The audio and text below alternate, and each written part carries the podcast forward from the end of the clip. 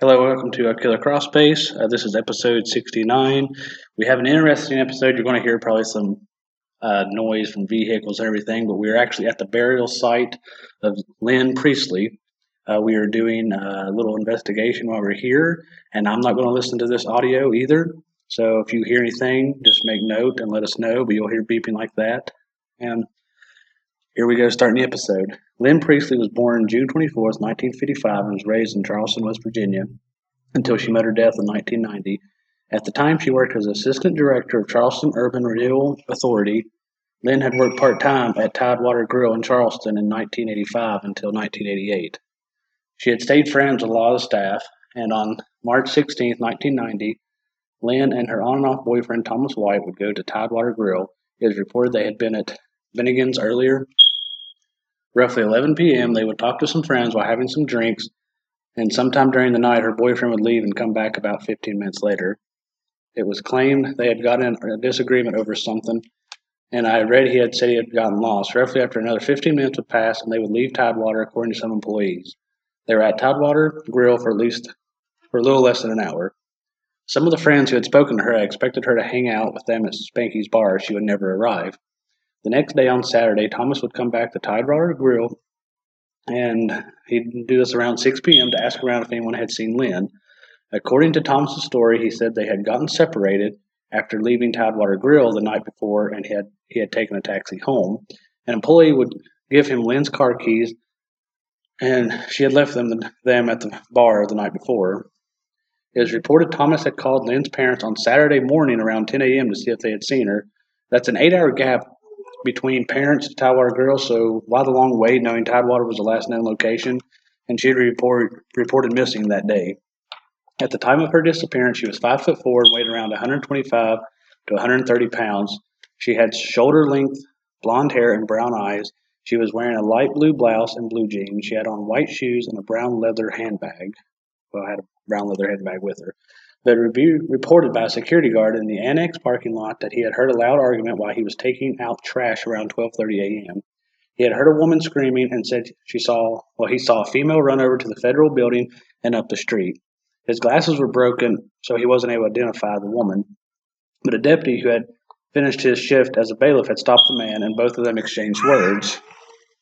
You're going to hear our daughter as well. What we what we have Seems to be a male and female had gotten to an argument and appears to have been Thomas and Lynn. If she had ran away from the scene, where did she go? Uh, we know she never made it to Spanky's bar, and her car would be found at the annex parking lot. My question here lies in Thomas said 11 p.m. they had separated, and somebody from the bar said he thought she left by the time he got off work at 11:15. If the times are correct, and there was an hour or so gap between leaving grill to the argument heard by the guard around 12:30 a.m., there are some reports they had left closer to midnight, which would be closer to 12:30 a.m. time then.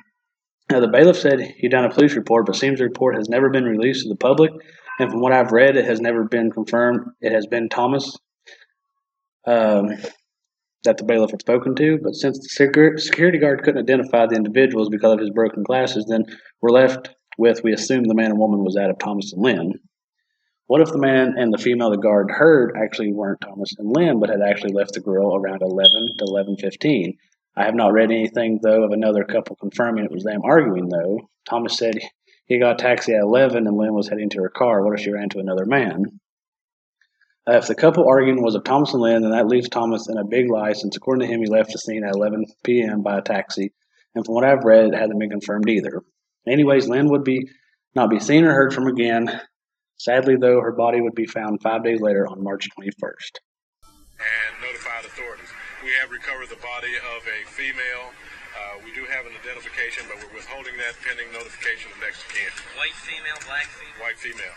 What was, was she clothed? Uh, no. Any bruises on body? Well, uh, the medical examiner staff was on, has been on the scene, made a preliminary uh, uh, investigation and observation. A fisherman would find her body. Was roughly 10 miles from where she was last seen alive. Her body had been placed on the bank along Canal River. She was lying face down at the river's edge, and it seems her body had never been in the water. There was a small amount of blood found near her body, so most likely died shortly before her body was placed there. Where the bank was steep, it's assumed she might have been dropped over the guardrail and her body had rolled down the bank. I'd say her killer was hoping she'd hit the water. They were able to find footprints, though, in the area. From what was gathered, it seems her body had probably been there for four to five days.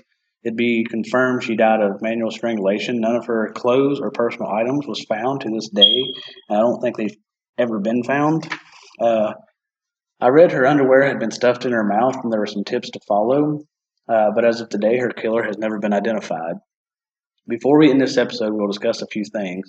The first thing is Thomas did not live with Lynn, so if he did leave in a taxi, then he went to his own home. The second thing is Thomas was a married man. His wife had recently filed for divorce. It was rumored he had a bad temper and was controlling. It was also mentioned he was known to fool around with other women. True? We're not sure if these are true, just a few things we have read. One thing we also want to mention is there was a woman that called the 24-hour hotline that was a, that was set up and would provide some information about the murder. We don't think the lady ever called back though.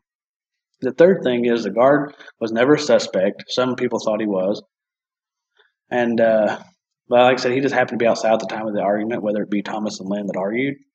The fourth thing is where Lynn died of strangulation. Strangulation is an intense personal method of killing. It's a favorite method of rapists, according to the FBI. The only thing here is from what we read is the rape kit showed no signs of sexual assault. The fifth thing is about the clothes. One thing to keep in mind is the clothes might have had possible evidence on them. So that could be, you know, one thing why they're never been found. The sixth thing is about some sources we read claimed her boss was in legal trouble and was due to appear in court a week after her murder. She was supposed to testify against him. The seventh thing is another source mentions about a pawn shop beneath where she worked. It was being investigated because it was rumored the pawn shop was receiving stolen property and selling it to a doctor. We read about her having lunch with one of the guys, possibly owner, all the time. The eighth thing is it was reported DNA was found under her nails, so it shows she fought back. We're assuming nothing could have been pulled from the DNA, though. The nice thing is if the argument was of Thomas and Lynn, then they could have been arguing over her keys. The tenth thing and final thing we'll mention, Lynn was buried in a mausoleum in Huntington, West Virginia, which, like I said, is where we're at right now, doing a recording beside her gravesite to see if maybe we can pick up an audio piece of her talking to us. We will not listen to this episode, like I stated earlier, once we're finished. So we would want you, like I said earlier, we want you guys to fill us in if you hear anything. Like so, you're going to hear our daughter in the background, and uh, Olivia's walking around with her. Uh, we did do some live audio recording a few weeks ago and picked up this little piece we will share with you. And you may need headphones to hear it, but you will hear a knock after I speak. And we were able to recreate it by knocking on the tombs in here. But at the time, none of us were knocking. So was it her or somebody saying hi, or was it nothing at all? You be the judge. And before we let you go, we will leave you with this. Do you think the killer comes here to relive the crime he committed?